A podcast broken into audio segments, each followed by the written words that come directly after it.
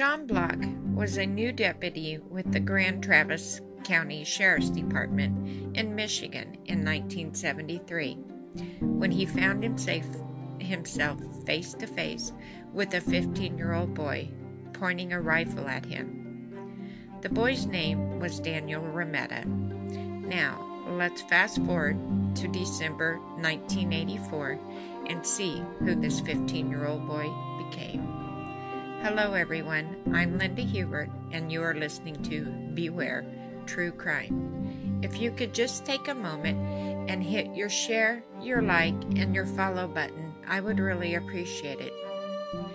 This episode hits real close home to me. The rampage came to an end in the community that I grew up in. So sit back, buckle up, and let's get started. Daniel Remeta and Lisa Dunn met at a party in Traverse City, Michigan in December of 1984. They moved in together shortly after their fateful meeting, although at first glance they were an unli- unlikely pair. Both of the Remeta's parents were alcoholics who neglected their five children. As a young teen, he was arrested for crimes that included stealing bicycles, breaking windows, and shoplifting, and yes, pointing a rifle at the deputy. Remeta was sent to a reform school, but quickly ran away. While Lisa Dunn came from a middle class home with loving parents where she excelled in school and looked on track for college, when she was about 15, she started to rebel, running with the tougher crowd, doing drugs, and drinking. At the age of 17, she ran away from home and she ran to Florida. She later returned and was able to graduate from high school. Remeta was first adjudicated as a delinquent when he was 13. Although there was numerous run-ins with the law and authority figures before his first appearance in court.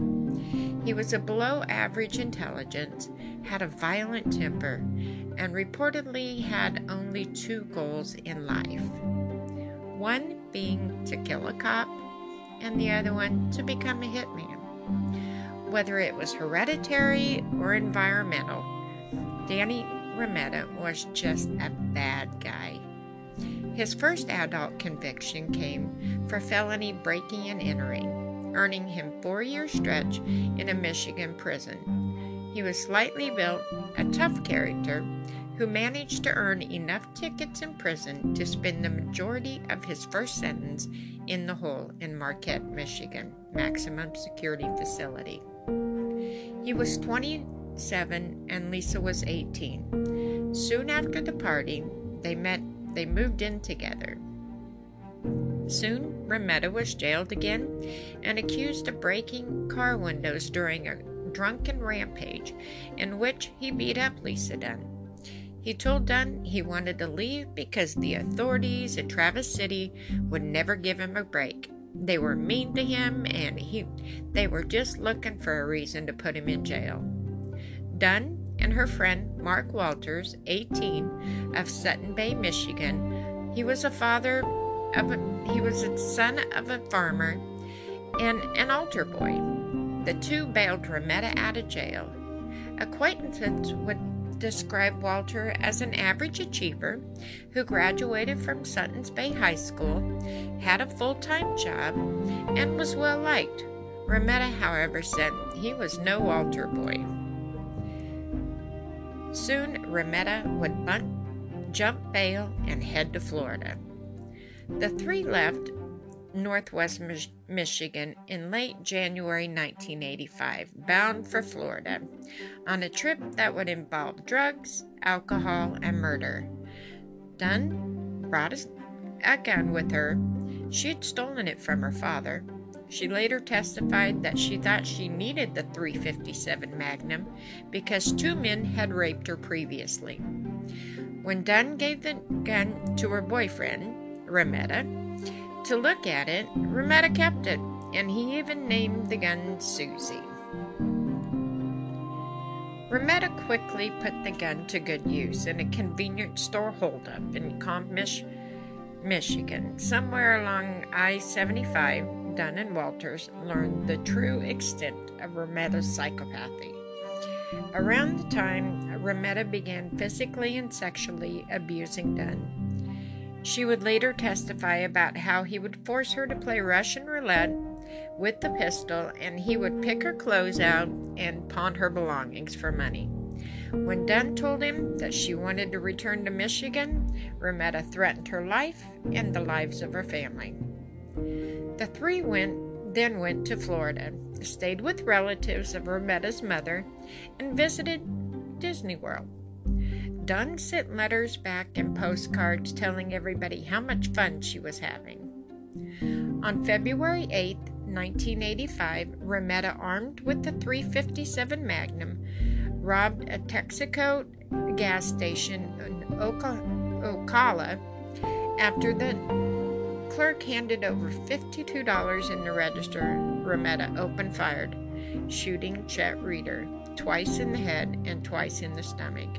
Reeder, a 60 year old man, had died instantly. From Ocala, the trio headed west, surfacing again in Waskom, Texas, an oil town of less than 2,000 people on Interstate 20, just across the state line of Louisiana. Two days after Chet Reeder was killed, Remeta, Walter, and Dunn entered the Waskom gas station where 18 year old Camilla Carroll was finishing up her Sunday evening shift.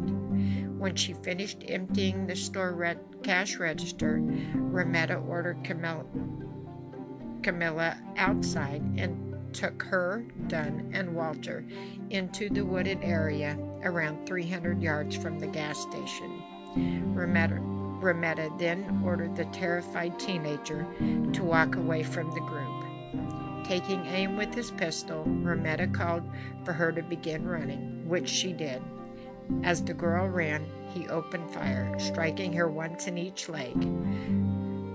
Camilla crashed to the ground, her legs collapsing. Remeta walked up to her as she was dying on the ground and proceeded to empty the remaining shots into her stomach, leaving Camilla to die in the woods. Remeta, Walters, and Dunn got back in their car and drove away with about $400. The group couldn't have counted on Camilla's determination to live. With five slugs in her body, she managed to crawl a quarter of a mile up the road and stopped a passing car. She was taken to the hospital in Shreveport, while her three attackers were headed north to Arkansas and another date with murder. Just south on I 40 in northwest Arkansas is a small town of Mulberry, which is in 1985 was a quiet community with around 1,500 people. Remeta, Walter, and Dunn brought chaos and death into that town at about 8 o'clock February 11th, while 42 year old Linda Marvin was working at Bob's grocery store on US 64. Bob's grocery store was near an off ramp of I 40, and several witnesses saw two men exit a car and was later identified as belonging to Mark Wall. The two men entered the store. Inside, the gunman brought, bought some items, and when Linda opened the register to give him change, he opened fire and shot her 10 times with a 22 caliber, caliber pistol. She was dead at the scene. Remeta was later testified that he purchased a second firearm and enlisted the help of a wino to help him buy bullets. The killer and his accomplice cleaned out the register and fled the store, leaving behind the change that Linda had placed on the counter. The haul was $500 although they didn't know it at the time, as Remeta and Dunn and Walter drove northwest from the Crawford County, Arkansas. Fate was directing their course. The group had already left a trail of death and mayhem through the South, but that was behind them. And what was behind them would pale in comparison to what lay ahead in Kansas. The day before Valentine's Day in 1985, the killers crossed into the Kansas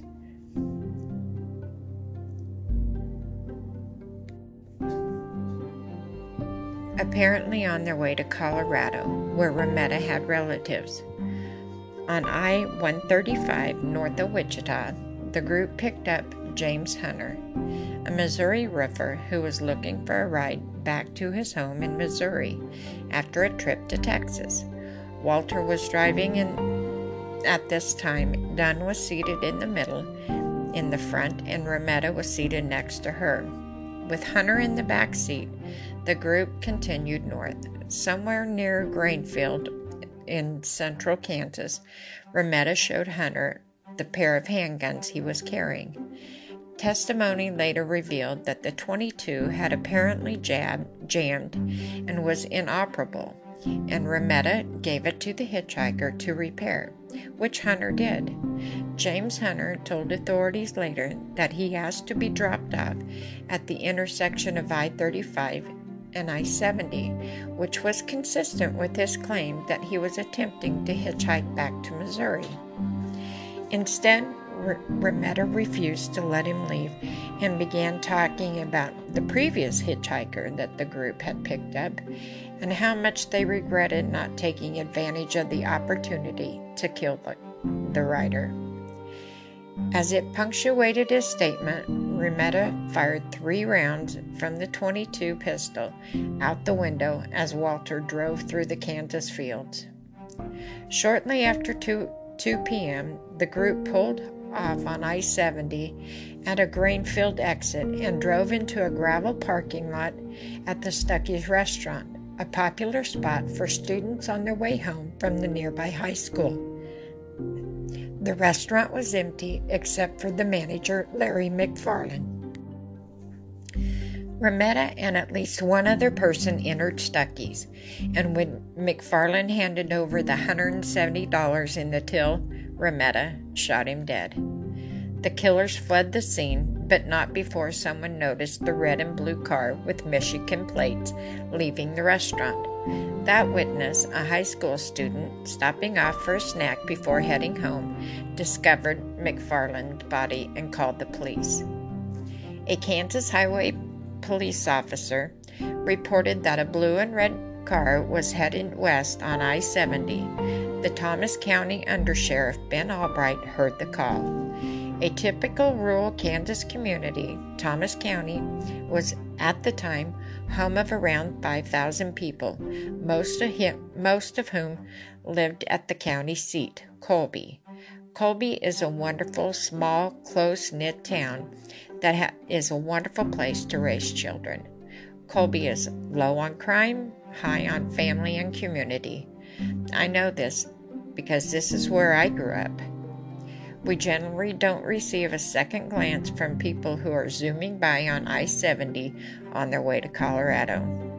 If they did notice Thomas County at all, it's because at the county line, where Thomas and Sherman counties meet, you have to adjust your clocks between Central and Mountain Time. For Daniel Remeta, Lisa Dunn, Mark Walters, and James Hunter, Thomas County would be the, their place of reckoning. In a little under an hour, the group would do more to change Thomas County than anyone had ever done in the county's history. Their cold blooded acts of violence would drive home once and for all the notion of I 70 as an unwelcome intrusion into the peaceful way of life in Colby and the other communities in Thomas County. In a matter of minutes, they would change how people there felt about outsiders and tempt good Samaritans to become vigilantes. Fate had decided the time had come for Danny Remeta to show the people of Thomas County just how horrible a man can be. It was shortly after 4 o'clock, February 13, 1985. 20 minutes earlier, the 27 year old undersheriff Ben Albright was patrolling Interstate 70 in northwest Kansas when he heard over the police radio that somebody had shot and killed in Grainfield, about 40 miles to the southeast. A red and blue car might have been involved. A Kansas highway patrolman had seen the car matching the description going west on I 70, but the trooper was low on fuel, so he asked Albright to take a look at it. Before long, Albright saw the car. He stopped it at I 70 Levant interchange, about seven miles west of Colby. Albright turned on his loudspeaker and ordered the four in the car to stay inside and put their hands on the ceiling. The passenger side door opened. A man started to get out. Albright repeated his command. The door co- closed partly, then opened again. A man got out, pointed a handgun at Ben, and pulled the trigger. The man fired four times as he went to the driver's side door of Albright's vehicle. Two bullets missed, but the other slammed into Albright's right arm and chest. Ben leaned over to take cover. He tried to put his car in reverse, but it was no use. Lying wounded in the front seat, Ben looked out the driver's side window and saw the man point a gun at him. I just closed my eyes, Ben said, and waited for another shot. I really expected to die that day. Instead, Remeta, thinking that he shot the shots had done the job, got back in his car and sped off. Before he lost consciousness, Ben watched the car leave I 70 for US 24. He radioed for help and told the dispatcher what had happened. Ben didn't know everything that had occurred, and in his semi conscious state, the officer would later testify that he was shot by Hunter, possibly saw Hunter raise a 22 pistol and fire, except that by all accounts, Hunter was trying to shoot Remeta, believing that he had only one chance to escape. Hunter tried to shoot Remeta as he returned to the vehicle. Instead, the hitchhiker managed to shoot Dunn in the leg. Remeta knew that he had to ditch the car and find new transportation. About 10 minutes after he shot Ben, he directed Walters to drive to a grain elevator nearby. After departing from the I 70 Levant interchange, Walter drove until the group arrived at Bartler, Bartlett Elevator in Levant, Kansas. At the elevator were three or eight individuals Maurice Christie, the elevator manager, Fred Sager, the assistant manager, Dennis Tubbs, Raymond Herman, Herman Haramza, sorry, Rick Schroeder, Glenn Moore, and two others. Schroeder and Moore were taken hostage and forced into a pickup truck. While phoning the police, Christie was shot by Remeta. Remeta, Walter, Hunter, and Dunn and the two hostages proceeded north on Highway 24 near Colby, Kansas, where they stopped and Remeta shot both Schroeder and Moore with the 357 and leaving their bodies in the road. Later, near a near near a farmhouse in Rawlins County, police forced the fleeing pickup off the road. After a gun battle during which Walters was killed and Dunn and Remeta were wounded, Remeta, Hunter, and Dunn were arrested. All three were charged with two counts of felony murder from Schroeder and Moore, two counts of aggravated kidnapping Sh- from Sh- Schroeder and Moore, one count of aggravated battery on the law enforcement Ben Albright, one count of aggravated battery on Christie, and one count of aggravated robbery. Remeta pled guilty to all counts. Hunter and Dunn were tried by a jury. During the trial, witness gave conflicting testimony regarding Dunn's participation in the events at the elevator. State witnesses Maurice Christie, testified he saw a car parked between the scale house and the grain bins and that Dunn was sitting in the driver's seat. Dennis Tubbs testified that the driver of the pickup had shoulder length light or dark blonde hair and he heard a female voice saying, Get in. Raymond Haram- Haramza described the driver of the pickup as having long shoulder length dishwasher blonde hair. Wesley Moore described the driver of the pickup as having shoulder length dishwasher blonde hair. Dunn's hair, which had been dyed while in Wichita, was shoulder length and blonde. Mark Walter's hair was earlobe length and brown.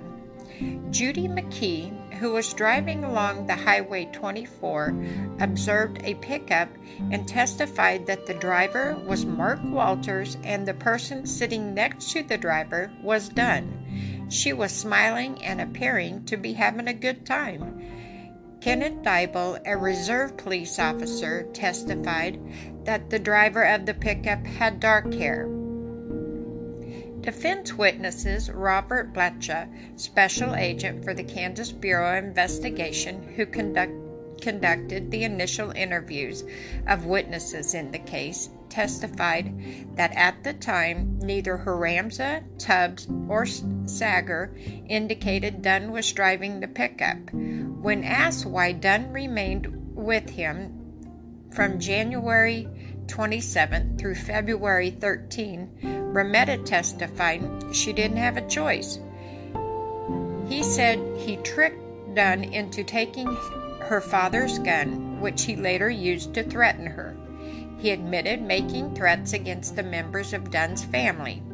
He said that if Dunn had tried to leave him during the trip, he would have kept those threats. Regarding the events of February 13th, Remeta testified Walter was driving the car while he occupied the passenger seat with Dunn sitting between them. At the Bartlett elevator, Remeta told Walter to put Dunn in the pickup. Walter then helped Dunn into the seat behind the driver's seat and drove the pickup away from the elevator.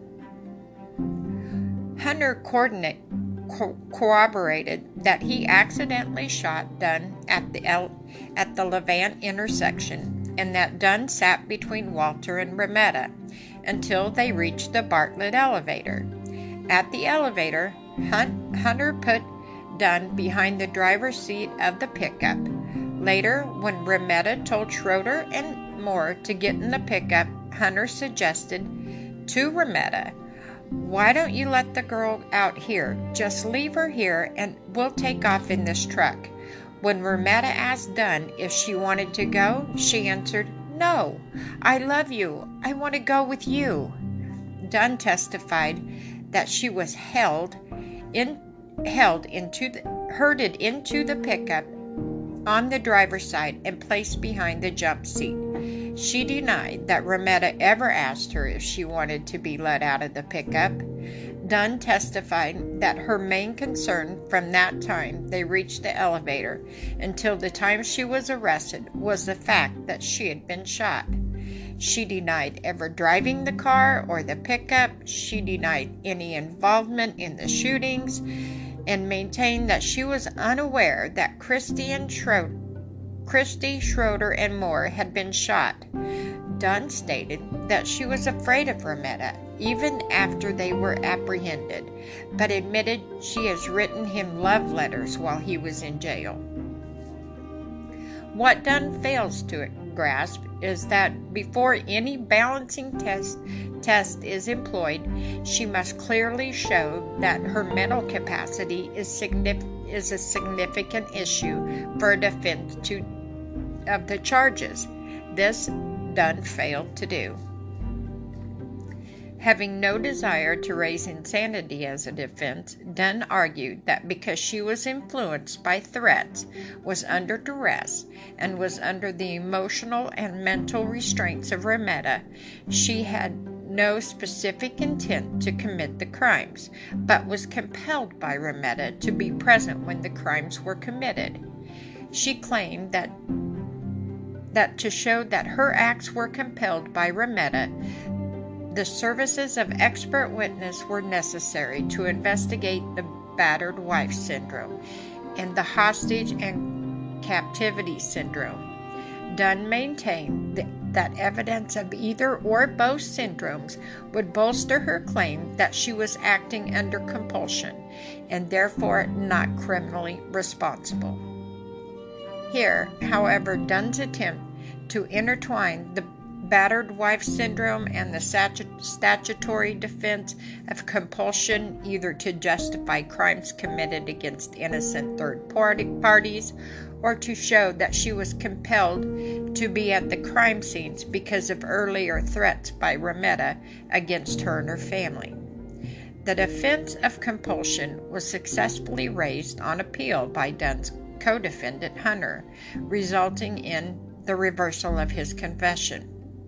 Now, compulsion.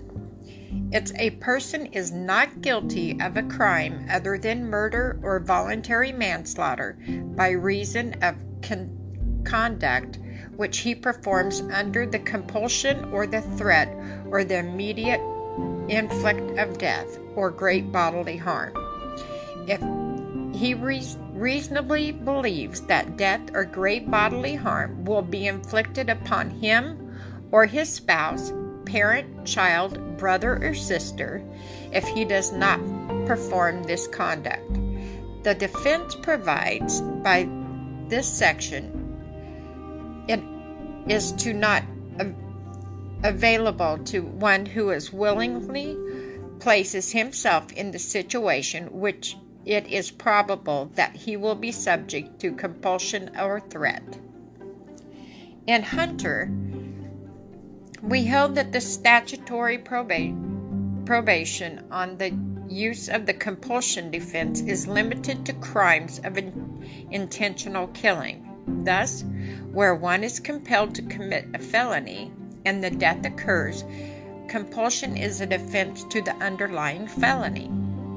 Although the compulsion defense is available in cases of felony murder, it is a it is still a limited defense.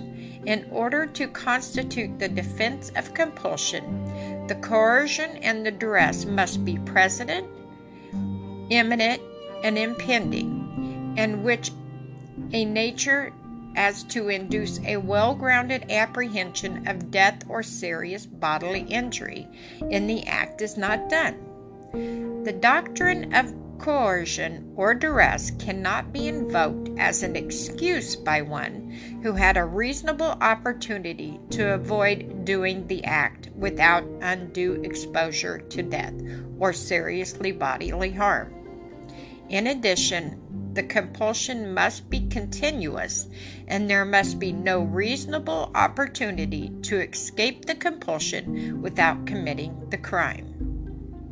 It is important to compare Hunt's circumstances with Dunn, Dunn's. Hunter was picked up as a hitchhiker along the interstate. Shortly after he entered the car, Remeta took out a 357, fired it out the window, and began to talk about the hitchhiker that they had already killed. When Hunter asked to be let out of the car, Remeta refused. Remeta later fired the gun in the direction of Hunter and, and told Hunter he had killed a man for $40 as well as 12 other people. Remeta asked Hunter if Hunter thought a 357 could kill him. Between the time Hunter was picked up and the time that he was apprehended by the police at the farmhouse, Remeta had possession of the 357 Magnum at all times. Remeta testified that he would have shot Hunter if Hunter would not have followed the orders. The total time Hunter spent with Remeta from the point where he was picked up by Remeta to the time he was apprehended by the police were approximately two hours. Thus, Hunter could claim that he had no reasonable opportunity to escape and could argue that, that the jury should have been allowed to determine if he was compelled to commit the crimes.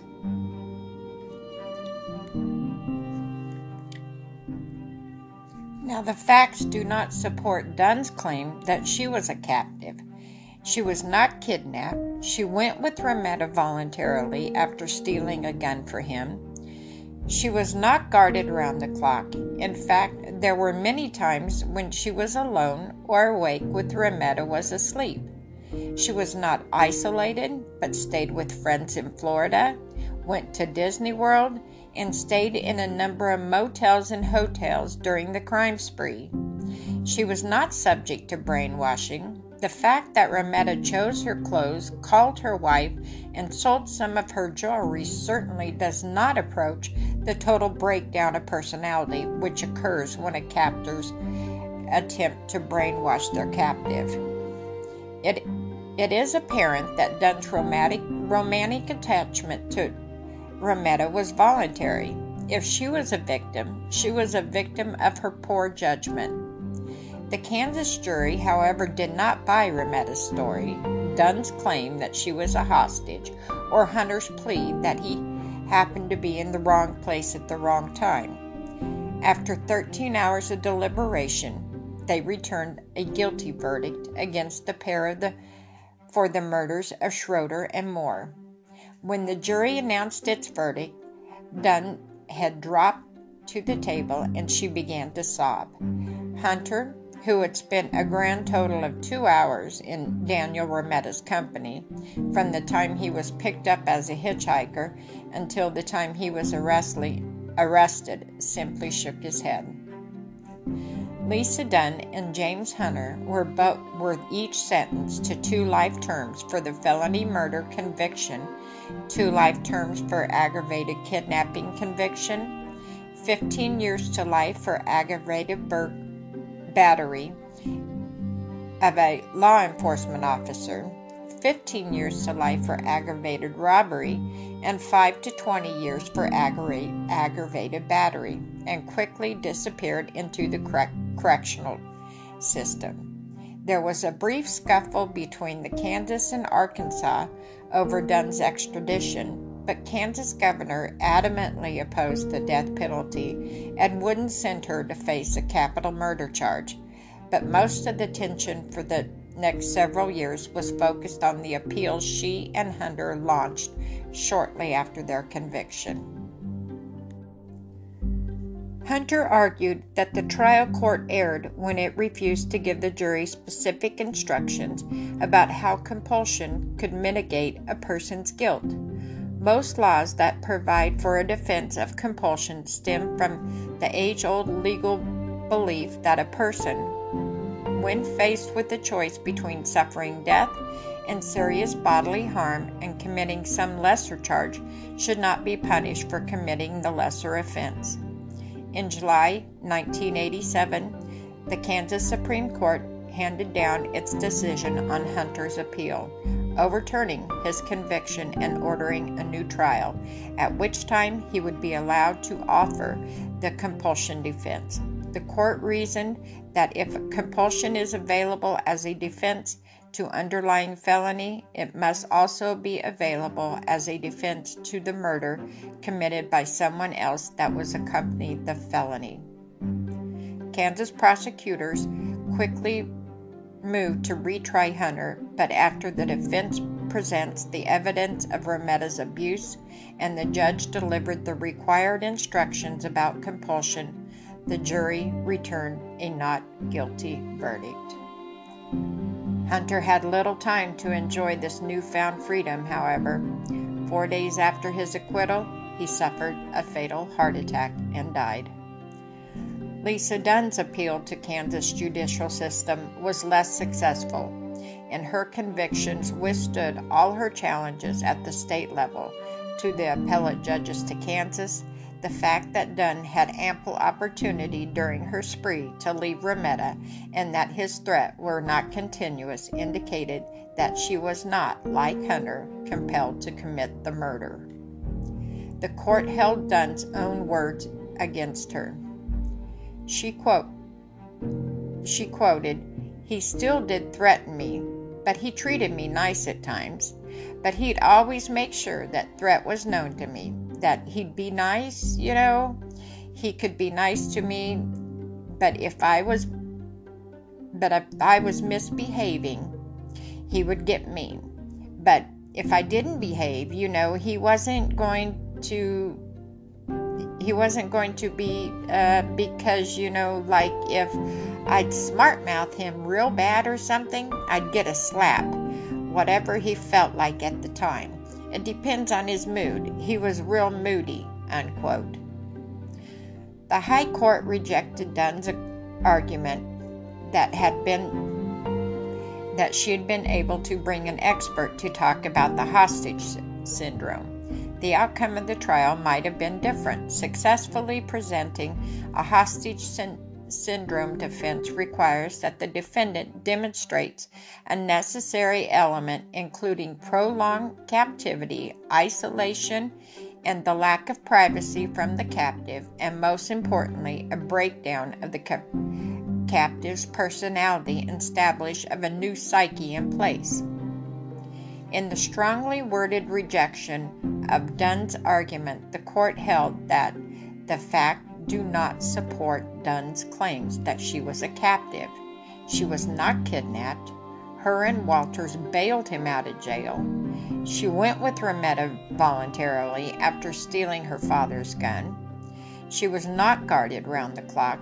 In fact, there were many times when she was alone or awake with Remeta, and Remeta was asleep. She was not isolated, but stayed with friends in Florida, even went to Disney World, and stayed in a number of motels and hotels during the crime spree. She was not subject to brainwashing. It is apparent that Dunn's romantic attachment to Remeta was voluntary. If she was a victim, she was a victim of her own poor judgment. But in a stunning turn of events in 1991, a federal district court judge overturned Dunn's conviction and ordered a new trial. Be- because she was charged with aiding and abetting Daniel Remeta, her mental state was a key component in her defense. The court ruled the trial court erred by not providing Dunn with an expert witness. The state of Kansas quickly appealed the 10th Circuit Court of Appeals, which upheld the lower federal court ruling. The 10th Circuit ruling on compulsion and the battered woman syndrome significantly reshaped how courts looked at battered women who commit crimes. The Dunn decision extended the use of battered woman syndrome beyond beyond situations in which a defendant uses testimony about the syndrome to justify her actions and relieve her culpability. Now, a defendant may use testimony on a battered woman syndrome to, provide, to prove her innocent when charged with specific intended crimes. In 1992, Lisa Dunn went to trial a second time. Like James Hunter, this time Dunn was able to present a defense of compulsion, complete with expert testimony about why a better, battered woman would, had, with ample opportunity to flee a hostile environment, chooses to stay with her batter. Like Hunter, this time Lisa Dunn was committed, acquitted of all charges.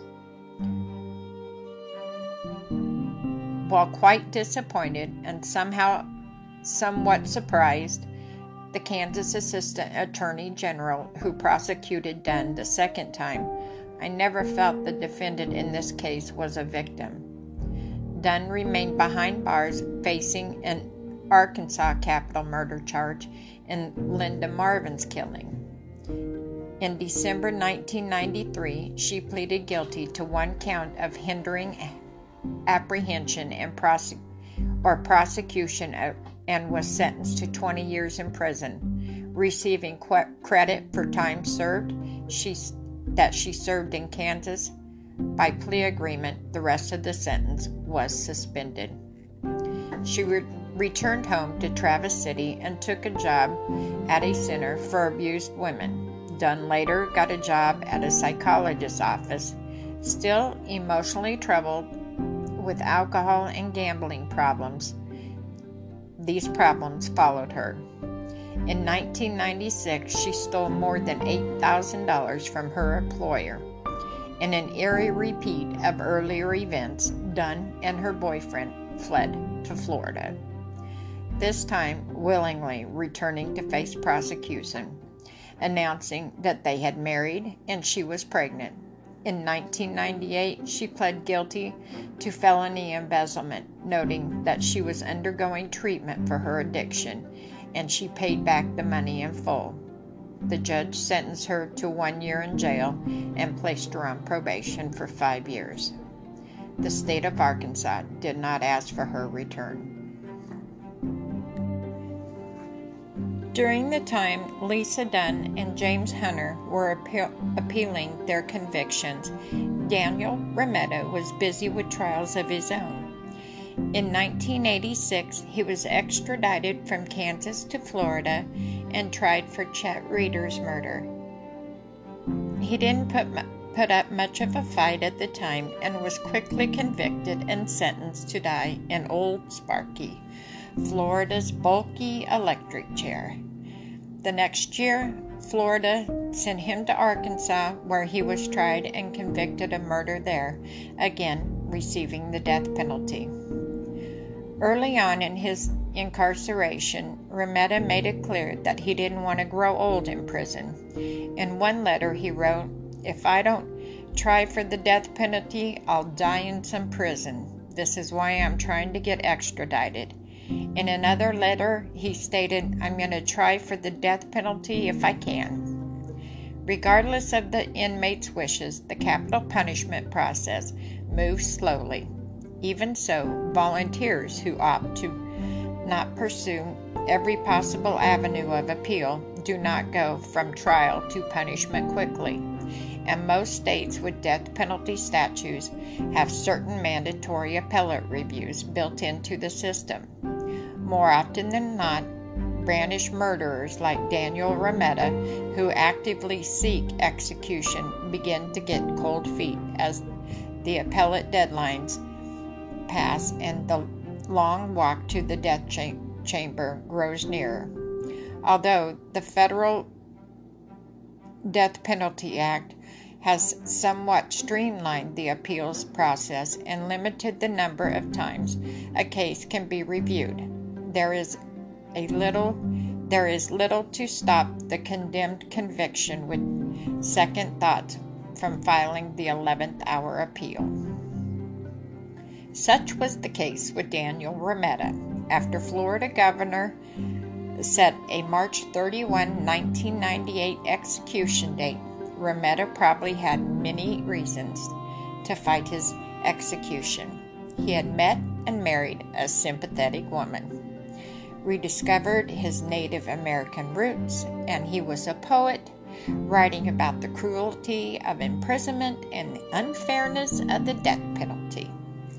The fact that the last man executed in Florida's electric chair the year before had flames shooting out of his head probably motivated him as well.